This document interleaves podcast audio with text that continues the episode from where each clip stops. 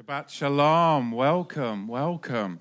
I do want to make an exciting announcement before we get into Hebrews, Ivrim, chapter 13 today. We've been picked up by Wilkins Radio and will be airing in the Bakersfield, California area, I believe, beginning this week um, Monday at 5.30 in the evening, drive time. So um, that's Wilkins, W-I-L-K-I-N-S, Wilkins Radio in California, particularly the Bakersfield area. So pray for the Bakersfield area. Geographically, and generationally, that we can reach the hearts of Yahweh's people. Maybe there's a huge flock there that just are needing to be pulled out of the doctrines of our fathers. So we do pray for that ministry, and um, very exciting. So please turn with me, Ivrim, Hebrews, and there's only 13 chapters. But the continuation of Hebrews will be next week because I'm going to find 14 chapters out of 13 and we'll do an overview of what we've been doing for the past 13 or 14 weeks. So next week we will actually wrap up Hebrews with an overview and a summary. But let's begin in verse 1. Let Israelite brotherly ahava love continue. Be not forgetful to entertain gerim, strangers, that in that manner some have entertained heavenly malachim, angels unaware. Remember them that are in prison, as in prison with them, and them who suffer adversity. For you are also human. Now, I want to bring to our attention some parallel language that circulated in a first century manuscript known as the Didache. The Didache. Um, its official name is Didache ton dodeka apostolion, or Didache in short, and it means the teaching of the 12 apostles. And it was a text that was written sometime before the destruction of the second temple. So, sometime before 70 in the Common Era. And it was a book that was considered scripture until the Catholicos came along in 325 of the Common Era and chucked it out. But um, in Didache, chapter 4, verse 1, it is written, and notice the parallel language of the first couple of verses about how we're to behave. My child, you will remember the one who speaks the word of Elohim to you by night and day, and you will honor that one as the master. For whenever the masterful speak, there is the master. Moreover, you will seek out the Kedoshim, the saints, every single day, so that you may find shalom in their words. You will not cause a rift, but you will calm down the contentious. So the Didache was a group of texts that was really about how the first century believers and followers of the Melchizedek were to behave together. It's a great read. You can find it online, Didache, and it talks about hospitality, how you're to behave, and it really gives you good insight into the first century believers and how they acted in community. But here you can see they longed for one another. They longed to be together so that they could be in the company of the Kedoshim. And quite honestly, after spending three days with you all last week and then going back into the world, this I was so desperate to come and be amongst you all today. And I really do see that. I mean, we are so blessed, and I'm so blessed that we can have this time together. It, it, truly is remarkable. Now, notice, you may have picked this up already, but there is a shift in the language in chapter 13. It differs from the prior, previous 12 chapters that makes one believe that the author has shifted location. Uh, I believe at this point, I'm quite convinced, not 100%, but I am quite convinced that the author is Apollos of Alexandria. I mean, he's so learned in the Greek, he's brought up in the Alexandrian texts. I'm convinced almost 100%, not quite. But I believe that the author, if it is Apollos of Alexandria, he isn't able to deliver this message in chapter 13. Of course, there were no chapters, but this particular document in person at this point. It appears he had to write it down and then send it since he was some distance outside of Judea at this point. Some distance outside of Judea. You can see the shift in the language from the previous 12 chapters. Now, we're going to get into these two key exhortations that involve right now number one, the call to remain, and number two, the call to remember. The two exhortations to remember and to remain. Because the conclusion is for us to busy our lives. That's what we're supposed to do. Busy our lives with what praises and what is pleasing unto Yahusha. That's what we're to do today. It talks about hospitality, and in the Greek, of course, this means hospitality is brotherly love. And it's the Greek word Philadelphia. Philadelphia is unique to the Nazarene literature. It's spiritualized, it's spiritualized, it's religious in its term, and it's distinctive of the early Nazarene discourse of reaffirming a close love in practice when you come into the fellowship together, sharing all things and even suffering abuse for one another. Practice Philadelphia with one another, while at the same time, the author's going to go on, you do practice Philadelphia brotherly love with one another, but at the same time, not practicing inappropriate kinds of love that violate the marital bed and bond, as we can see. So there's four obligations that we can see at the opening of our text in Hebrews 13. Four obligations. Number one, Philadelphia. Love the brethren. It's a love. It truly is a love of the brethren. Number two, hospitality. Forget not to show love unto strangers because you could be entertaining angels. You could be entertaining angels. The third obligation is sympathy. Remember them that are in chains, in bonds, in prison. How? In prayer, in visitation. And number four, sanctity of marriage. Let marriage be had in honor among all. The Greek word here for bed is very interesting. It's the Greek word for bed is koite, koite, where of course we get our English word coitus, intercourse intercourse. So the emphasis isn't on the bed itself, but what's going on in the bed. It's to be kadosh. It's to be holy. It is to be according to what has been written before. Marriage, verse 4, is honorable in all situations, and the bed is to remain undefiled. But whoremongers and adulterers, Yahweh will judge. Remember in chapter 12? we came upon all of that Exodus 19 terrifying mount language Remember that in chapter 12? Well, verse 4's theorem is Exodus 19, verse 14. So, verse 4's theorem is Exodus 19, verse 14, where it's written, And Moshe went down from the mount to the people, and he set apart the people, and they washed their clothes. And he said to the people, Be ready for the third day, approach not your wives in intimacy.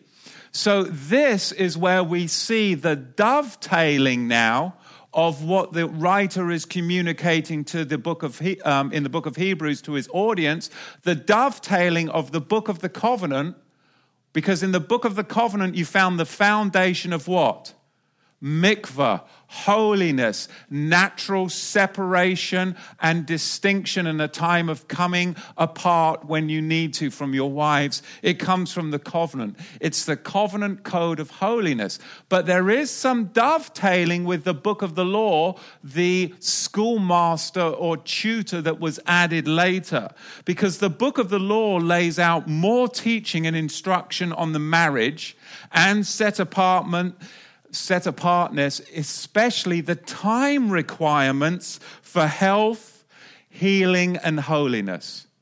And you find that in Leviticus chapter 12 and 15.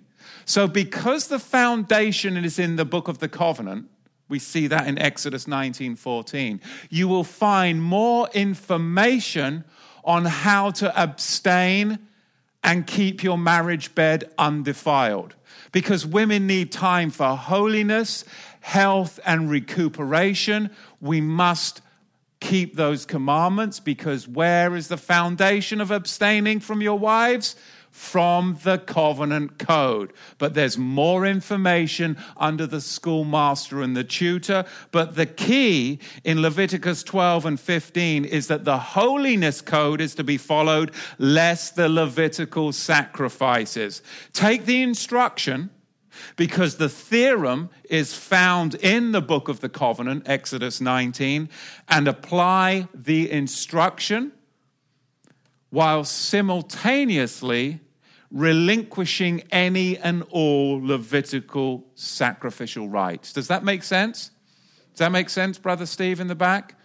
Okay, because, you know, I'm always looking, because Brother Steve, we've discovered, is the zealot, zealotos, the zealotos when it comes to the Melchizedek covenant code. We were out till midnight with our children last week. It was amazing. And Brother Steve was in the kitchen amongst the food doing the zelotos on the Melchizedek. And Brother John and I were just sitting on the couch having a good old chuckle. It was great. We love you, Steve. We love your zeal, brother. I got to tease him. So we can see now marriage is to be a sanctity. And the bed is undefiled. Why? Because believers continue to employ mikvah and the set apart durations of time in their marital life cycles. This is a call to fidelity, faithfulness in marriage. It's not a call to asceticism, it's certainly not a call to frigidity. Marriage is to be exciting. Marriage is to be adventurous but it is to be kadosh. So he's talking about Hebrew femininity, masculinity, and sexuality coming together in purity. So if you do engage in sexual relations as an unmarried person, you're biblically obligated to follow through on your behavior and get married to that person. Otherwise, you're whores and whoremongers. If you are married, you don't stray outside the marriage in mind, or indeed, otherwise, you're an adulterer. So there's these different terms adulterer if you stray outside of the marriage, and whoremonger if you're active as an unmarried. You don't want to be either of those. So the institutionalized church neglected to teach the sobering truth that Yahweh is a witness. Listen, Yahweh is a witness between thee and the wife of thy youth against whom thou hast dealt treacherously, yet she is still thy companion and the wife of thy covenant. Even though the state may legitimize your adultery, do not forsake the wife of your youth. Malachi 2, verse 14. Tie that in with Mark chapter 10, and it's a fearful thing to fall in the hands of the living Eloah. We have to be careful What the scripture condemns as adultery, the state will legitimize that you can be a whoremonger and an adulterer. Do not go to the state to legitimize your adultery. Go to the scripture and stay pure. Look at verse 5. Let your behavior be without greed, and be content with such things as you have. For the Master Yahweh himself has said, I will never leave you nor forsake you. So some may take unfair advantage of the priesthood's call to hospitality, which is why in the Didache 11 and Didache chapter 12 provides guidelines for behavior in hospitality. Because what was happening in the first century is that believers were being taken advantage of. So the Didache leave, um, excuse me, the Didache lays out requirements on how long you can stay in somebody's house and what kind of provisions you can expect it to be given so that people don't take advantage by because by the end of the first century people were already starting to take advantage of believers hospitality you know what do they say what do they say families like fish after three days, you've got to throw them out. right? right? But, but, as we can see, there's an enmity between entertaining strangers and accepting strange teaching. There's an enmity between entertaining strangers and accepting strange teaching. Verse 6, of course, comes from Psalm 118, verse 6, specifically in the Septuagint, so that we may boldly say, Yahweh, he is my helper and I will not fear what man shall do to me. Remember those who lead you and who have spoken to you the word of Yahweh, whose outcome follow. Imp- imitate their mitzvot and emunah, faith. So, leaders are to speak the word of Yahweh to converts and potential converts. And also, also, you can see, if you notice right here in verse 6, the generic term, those who lead you. What does this speak about? Verse 7, excuse me. Those who lead you. This is a very generic term. So, what does this key us into? This points to the earliness of this document. It's got to be sometime in the late 60s because we see no mention of a structure of apostles, elders. It's just this generic term, those who lead you. So this tells us of the earliness of the document. There's nothing relating to the apostles or any second century episcopal structure whatsoever within the text. Look at verse 8. I'm going to spend some time on verse 8 because people like to massacre verse 8.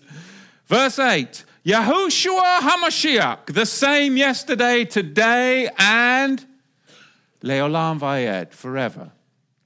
Okay.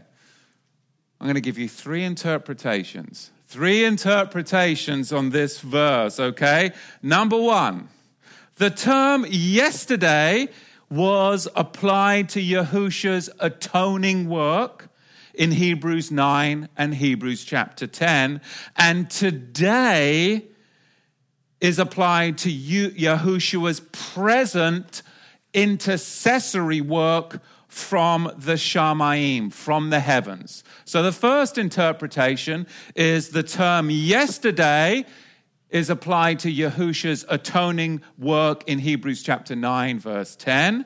And today is regarding Yahusha's present intercessory work in the heavens, Hebrews 4 and Hebrews 7.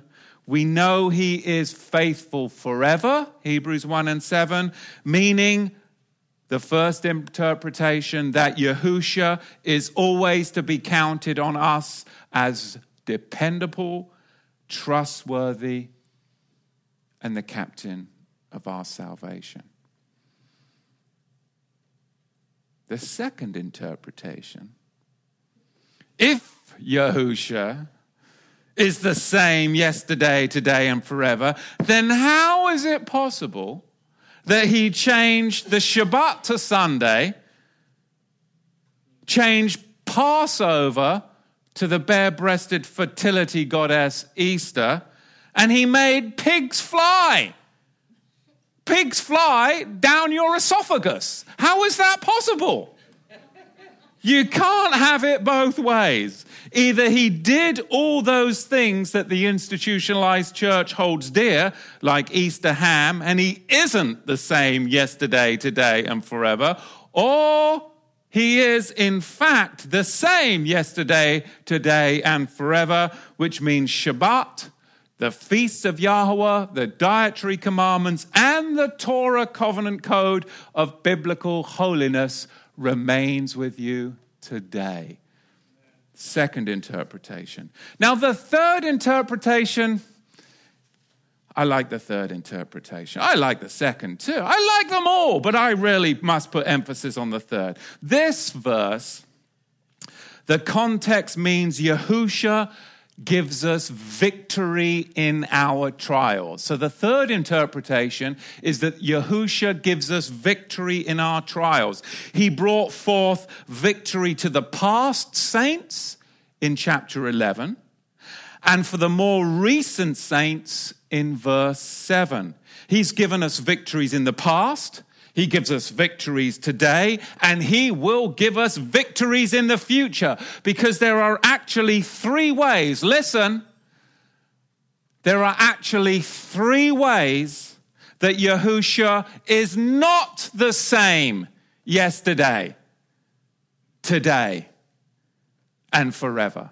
There is three ways that Yahusha is not the same yesterday, today, and forever. But we don't have time to get into that today. No, of course we do. You're like, what? We're going to leave that for the next Passover. See? Sorry. Okay. How wasn't Yahusha the same yesterday, today, and tomorrow? How isn't he the same yesterday, today, and tomorrow? Three ways he's not. Number one, he wasn't always the same in his person. He wasn't always the same in his person. A text out of context creates a pretext, and error begets error. Until the incarnation, for all eternity past, he existed only in the form of Eloah, did he not? Philippians chapter 2. At the incarnation, he put on flesh and therefore he changed his person. So, in his person, he is not the same yesterday, today, and forever. Because after his resurrection, his person changed again, did it not? Mortality put on immortality.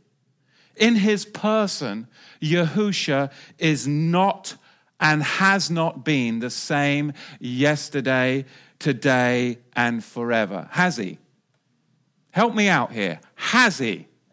Because these, calm down, my family's present, imbeciles love to rip a text out of context and build some kind of hierarchical theology, when really, if you break it down, this is not what it's saying, is it?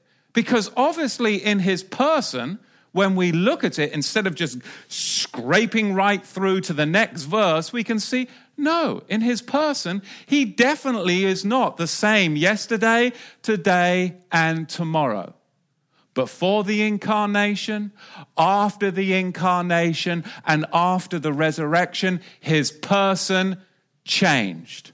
Right? So it's very important as we're in the word of Yahweh that we don't just take this crazy mash job of theology and just buzz right through the scriptures with a buzz saw to try and make our doctrine stick when upon close examination you can see well something more is at hand.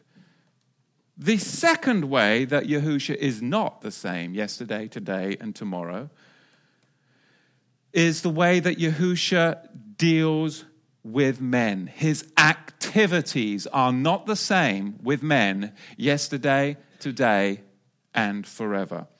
He didn't deal with every saint the same way.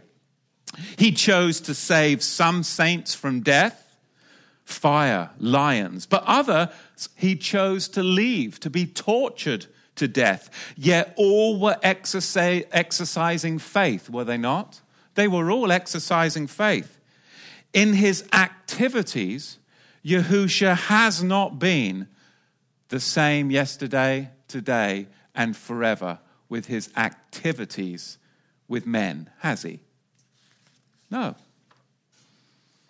And the third way that Yahusha has not been the same Yahusha has not been the same yesterday, today, and tomorrow in his order.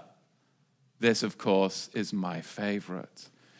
In times past, blood sacrifices and Aaronic priests were necessary, but now they're no longer necessary. It isn't an abrogation of Torah, it's a change in his order, a change that's laid out in Hebrews 7, verse 12. Yahusha is not unchangeable in his person. Yahusha is not unchangeable in his activities, and Yahusha is not unchangeable in his order. And that is where people love to ramrod through their theology without stopping and looking at this carefully. What is unchangeable is his divine nature. What is unchangeable is he will provide victory and spiritual maturity in the midst of persecution to all of you who exercise faith and finish the race of faith. Now that is where he's unchangeable. We have to stop painting the scriptures with these big, churchy, broad brushstrokes, failing to navigate within and what remains and what changes within the scripture. You see, the institutionalized church is founded on the division of no law and neo paganism whereas Judaism is founded upon the division of Sadduceeism and rabbinicalism, Torah and Talmud. And Messianics is founded upon pro law, encumbered by its Levitical and rabbinical pitfalls. Whereas the Melchizedek alone recognizes a book of the covenant and a book of the law division, thereby allowing those of the priesthood the rightly dividing point of the Torah. Accepting the change where the change is decreed by Scripture, Scripture alone. A change our author has spent 13 chapters proclaiming a change in the priesthood, a change in the sanctuary, and a change in the sacrifice, thereby dismantling the three pillars of Judaism while simultaneously erecting the three pillars of Yahusha. We are eating meat but it's those that like to get on the teat that buzz through these verses. Oh, you can't change. Well, he changes in his person, does he not? And they have to admit that he does. He changes in his activities towards men, does he not? Well, yes. And he changes within his order, does he not? So, where's your no change then? You've just admitted that he changes in his person, he changes in his activities with men, and he changes within his order.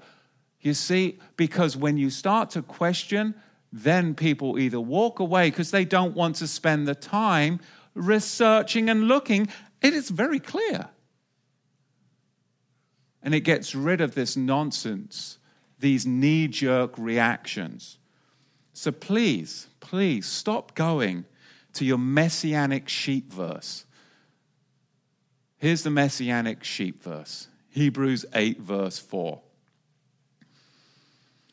For if he were on earth, he would not be a priest, seeing that there are priests that offer gifts according to the book of the law or the law. You see? Yahusha can't be a priest on earth. And you can't be priests on earth. There's your messianic sheep verse. Everyone goes to it. So therefore, they're limiting the work of Yahusha and elevating the work of men. Now let's really dig into this messianic sheep verse because this is this verse is a favorite of Levitical pushers to rip out of context.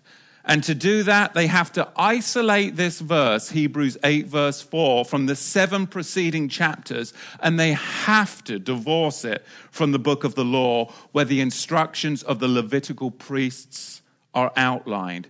This verse, listen, this verse does not bar Yahusha from being a high priest after the order of Melchizedek on earth. It doesn't. It states, if you look, that according to the law, the book of the law in context, the priests that offer gifts are Levites. That's what it states. But the author has already stated that Yahusha is the high priest of a different order because there has been a change of the law that has brought in the change of the priesthood. Hebrews chapter 7. And the newest administration of it is not according to the book of the law, but according to the new book of the covenant or new covenant.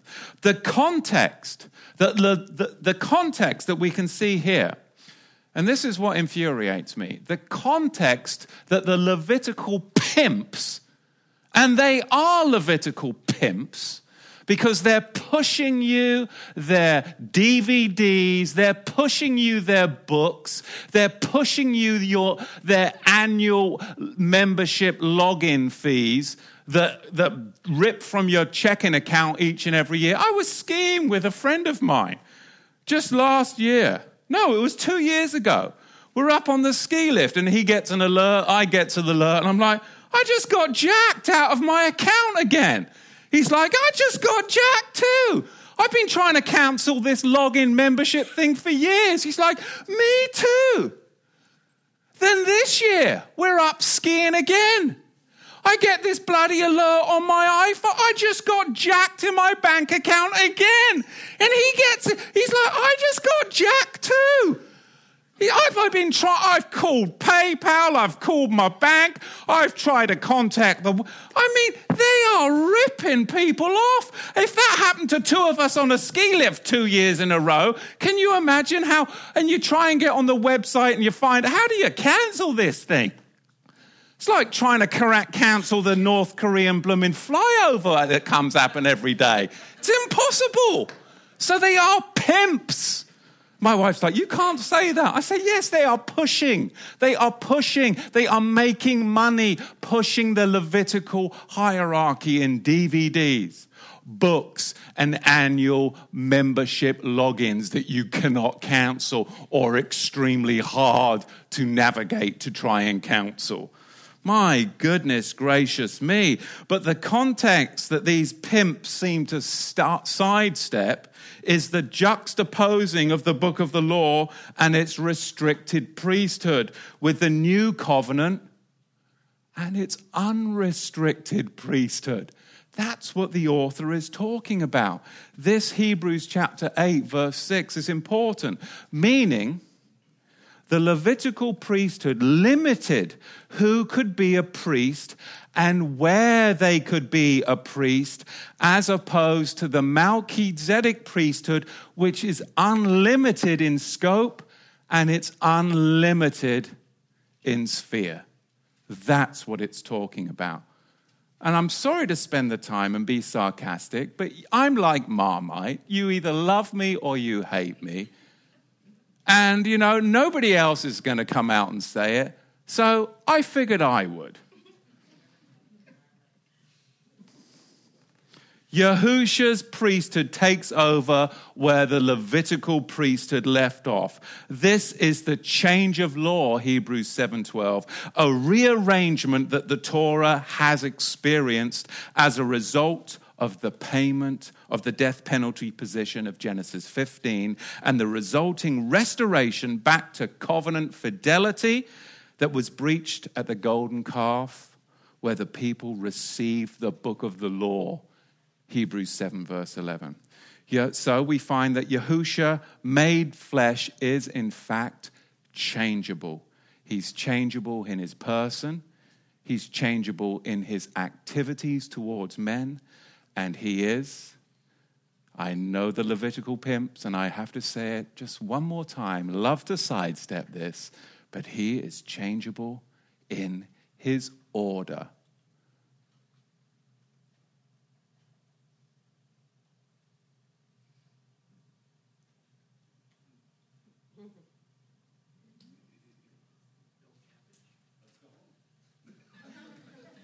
So let's go home. You know, I just got to get it out. Nobody else is going to say it. Why do these Levitical pimps, I said it again, whenever they're doing these streams or video conferences or whatever they're doing, why? Ask yourself, why do they always sit in front of bookshelves? Have you noticed that? Why do they always sit in front of bookshelves? You're not that smart, but you try to portray you're so smart because you try to intimidate people not to ask questions.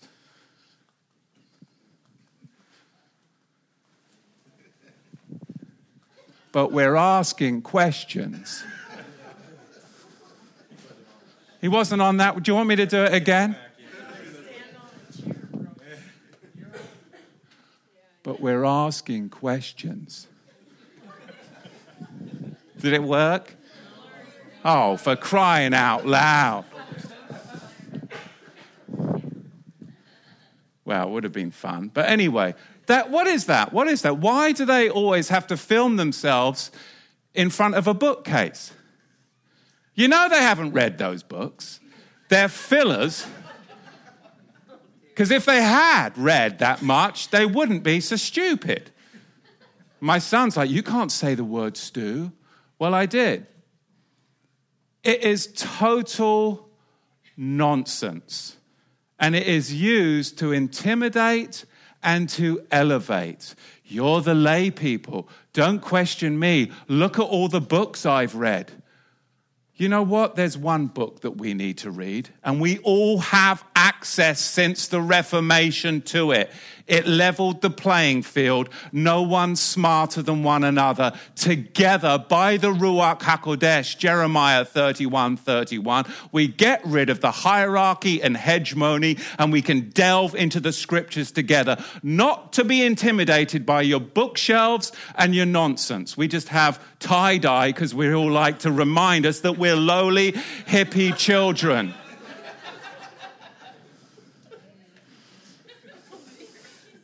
We're sojourners, vagabonds. That's why we do the tie dye.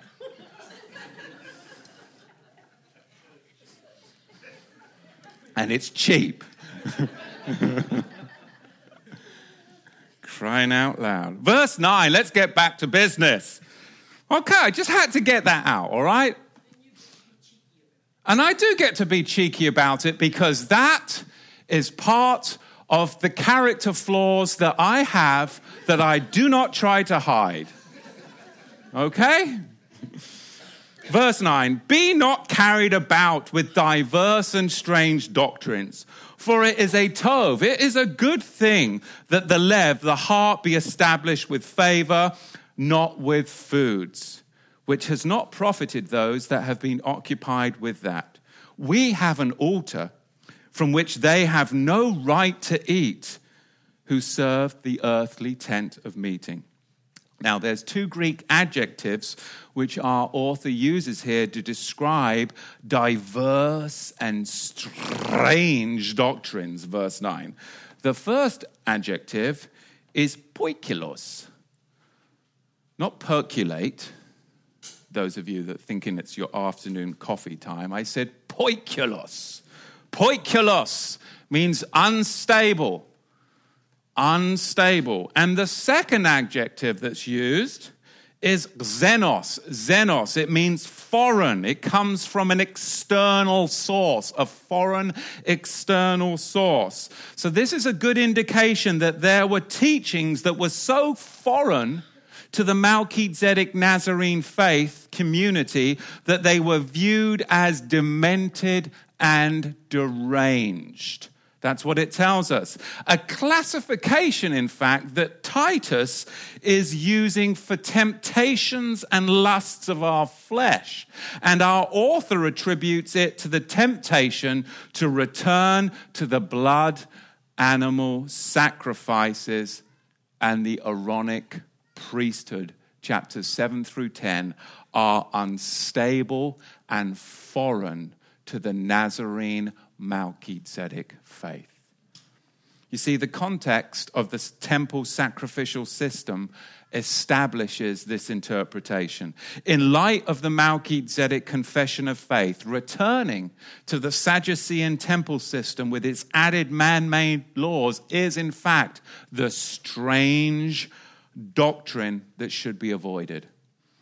Verse 9 this isn't abrogating the dietary laws, which are still very much part of the Torah book of the covenant of holiness. Look at Leviticus 18, verse 1. The Levitical priests, the whole tribe of Levi, shall have no portion or inheritance with Israel. They shall eat Yahweh's offerings. Let's slow this one down. What did it just say? The Levitical priests, they shall have no inheritance, because what's their inheritance tied to? What's their inheritance tied to? Because this Melchizedek teaching that we are spending so much time about is connected to what, Brother Steve? Inheritance. Where's your inheritance? And who's your inheritance? Is it some man who thinks he has the right genealogy in his blood? Or is it the resurrected master that transcends genealogy by the overflowing scourge of his blood? Where's your inheritance? Because it tells us, you see, I can't stand double dipping. I can't stand it. Leviticus 18, verse 1. The Levitical priests, the whole tribe of Levi, shall have no, that's none, that's nada portion or inheritance with Israel. They shall eat Yahweh's offerings. They shall eat Yahweh's offerings. This is speaking of the Aaronic priests not being able to partake of the inheritance of Yahusha's priesthood outside the gates. You don't get to double dip on the inheritance. That's stealing from Yahweh. If you want to partake of the Levitical hierarchy, then you go up to the animal sacrificial system and the temple system, and you partake of those animal sacrifices, and you eat of that, and that's your inheritance. Or you come to the Melchizedek Passover, you eat my flesh and drink my blood. You go to an altar outside the gates, and that's your inheritance. You don't get to double dip. Double dip messianic theology, mumbo jumbo. You see, because what happens, the more I study, the more I'm in prayer, the more righteous indignation comes as I am more convinced and convicted of the superiority of Yahusha above all things. That's it is when you see me all riled up and passionate, this is the conviction from the word of, I am confident in his word. And I am not confident and I am not intimidated by bookshelves. I'm not. And that is what makes me and you dangerous. And this is where we're supposed to have some danger music coming in, by the way, in the. Right? Crying out loud, Corey's sleeping on the job. John?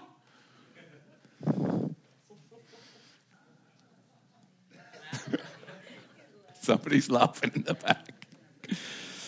Oh my goodness.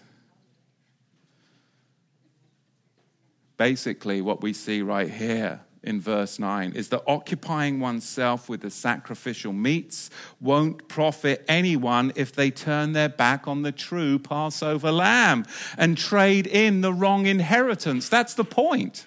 That's the point. Look at verse 9. The heart is established with favor. This references the establishment of Jeremiah's prophecy of the new covenant, and the Torah is written where? On the heart. Verse 11 for the bodies of those beasts whose dam blood is brought into the Kadosh place by the Kohen Hagadol for sin are burned outside the camp. Yahusha was crucified outside the sacred zone. If we want to benefit from Yahusha's sacrifice, if we want to benefit from Yahusha's death, we have got to come outside of the sacred zones of religion, outside the comfortable camp, don't we? And that's why we're all here. We came outside of those sacred zones where everyone thought it was safe. No, you have to come outside the sacred zones, outside of the hierarchy, and outside of the status quo. Where we find that they committed enough because they found the faith. We have to ask the question are we committed? Because were they committed? I mean, was our audience committed enough to abandon the temple? Were they committed enough to abandon rabbinic Judaism? And were they committed enough to abandon the city of Jerusalem? Well, history tells us that in fact they were committed enough. And the question for us today is are we committed enough to leave the sacred zones of the institutionalized church? Are we committed enough to leave the sacred zones of messianic Judaism? Are we committed enough to leave the sacred zones of the FEMA city regions? Are we? Because look at verse 12. Therefore, Yahusha also, that he might set apart the people of Israel with his own dam blood, suffered outside the gate. Let us go forth, therefore, to him outside the camp, bearing his reproach. For we have no lasting city here, but we seek the one to come. By him, therefore, let us offer the sacrifice of Tehillah, praise Tovahu, to who Yahweh continually that is, the fruit of our lips, giving hodu, giving thanks to his name. But to do tov, do good, and to share, don't forget, for with such sacrifices, Yahweh, he is well pleased. So there's a requirement for us. It's a requirement of service. Yahusha is the Kohen Hagadol. He is the high priest. And believers are to be fellow Kohanim. We are to be fellow priests. The job of Kohanim, the job of priests, is to sacrifice. In the Melchizedek priesthood, we don't sacrifice blood, but we do sacrifice two other things.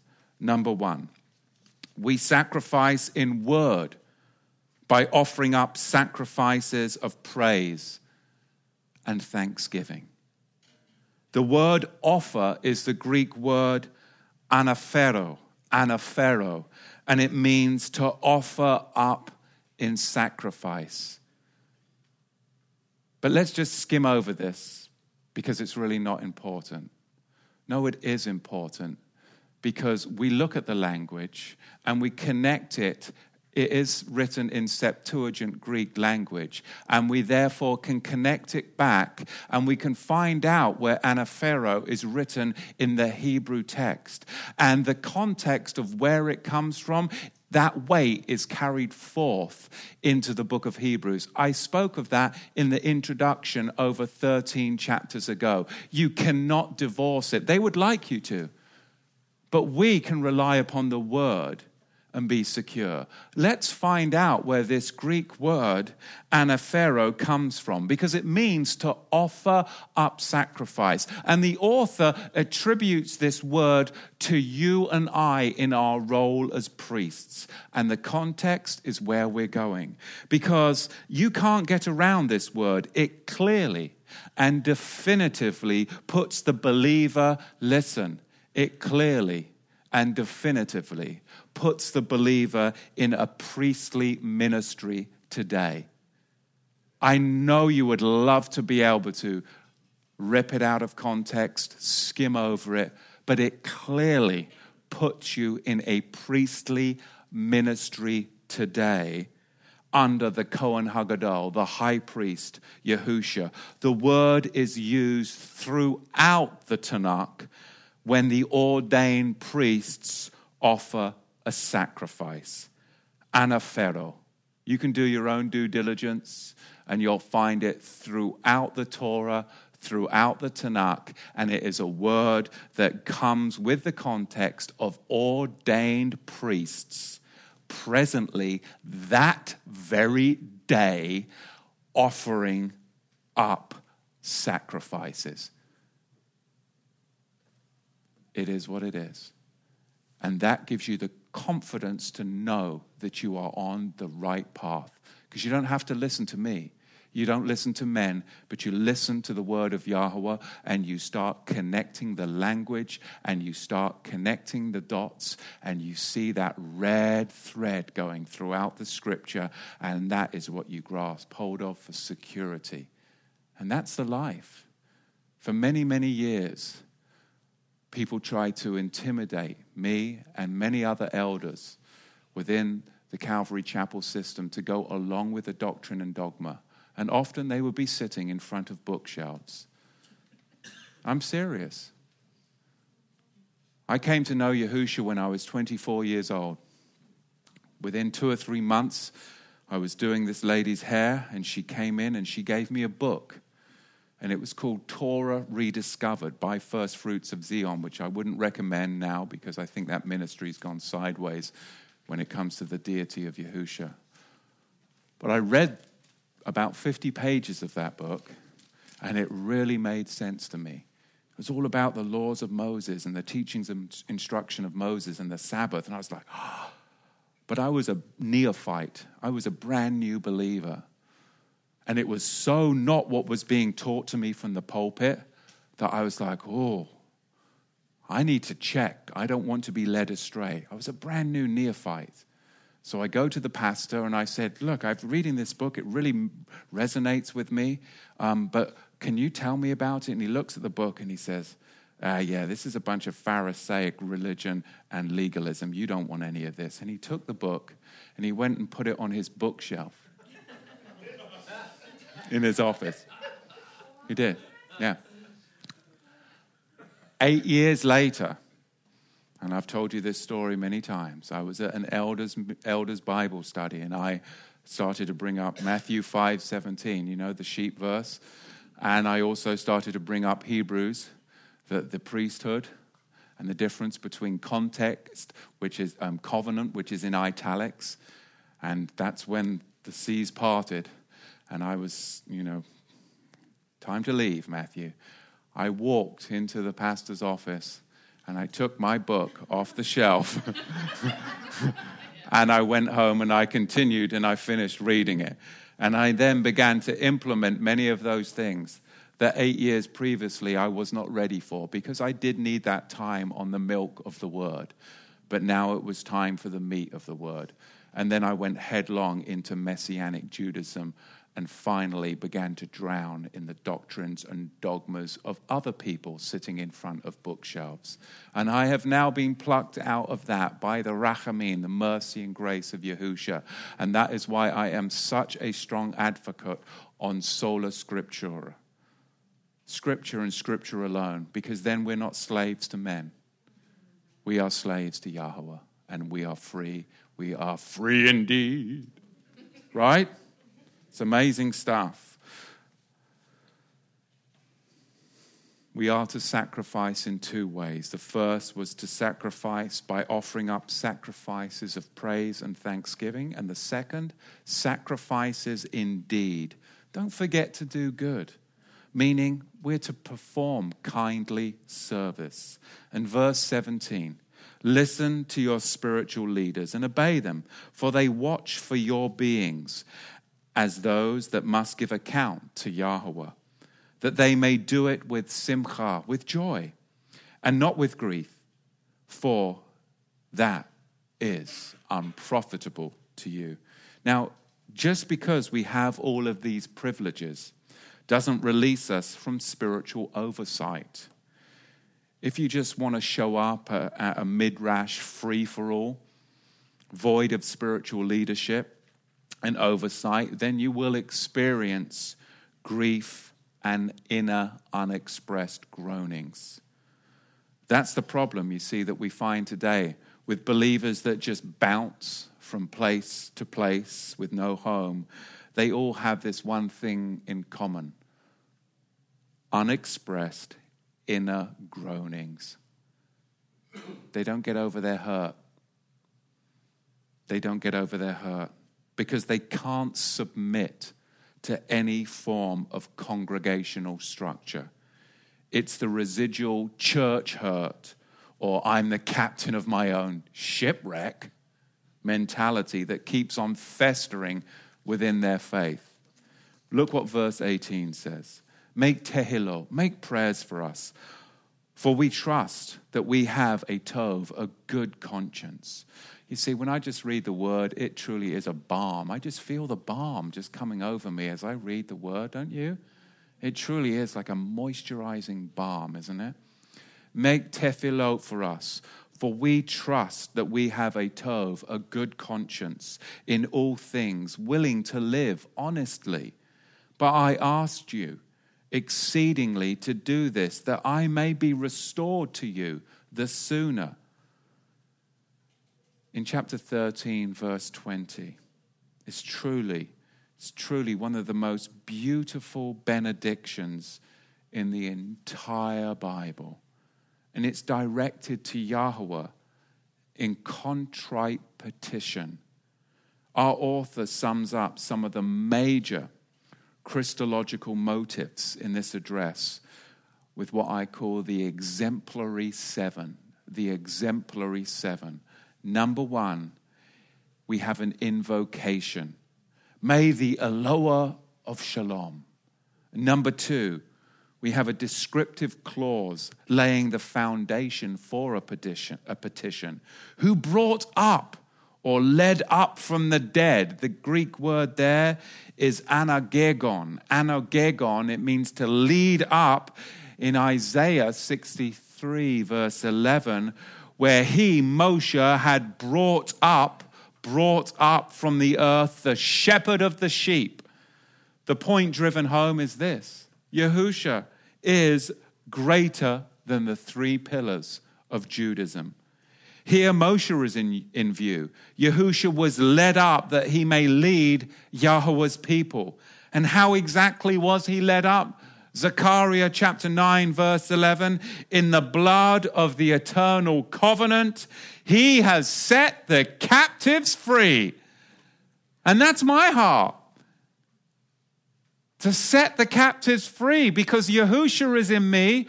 I have the responsibility, the awesome responsibility of teaching the word. And I believe that the word is meant to set the captives free. And I can't stand religious nuts using the word to enslave men to their own websites, doctrines, dogmas, and monthly, yearly, annual login fees that you can never get out of unless you are a web computer expert in decryptology, if there is such a word.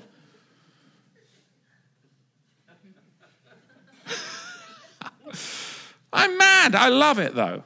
It entertains me and keeps me awake at night.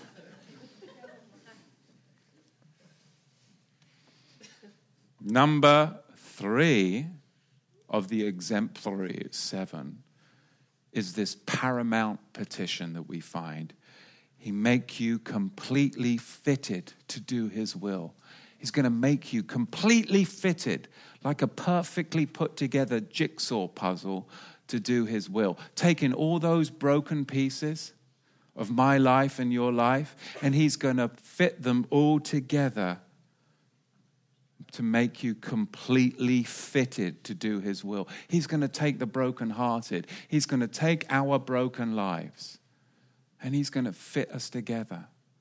I'm so blessed by my wife, my marriage, how He could take two young kids who didn't have a blooming clue and he fitted us together and fit and gave us what we have because we give Yahusha all the glory because he fitted us together.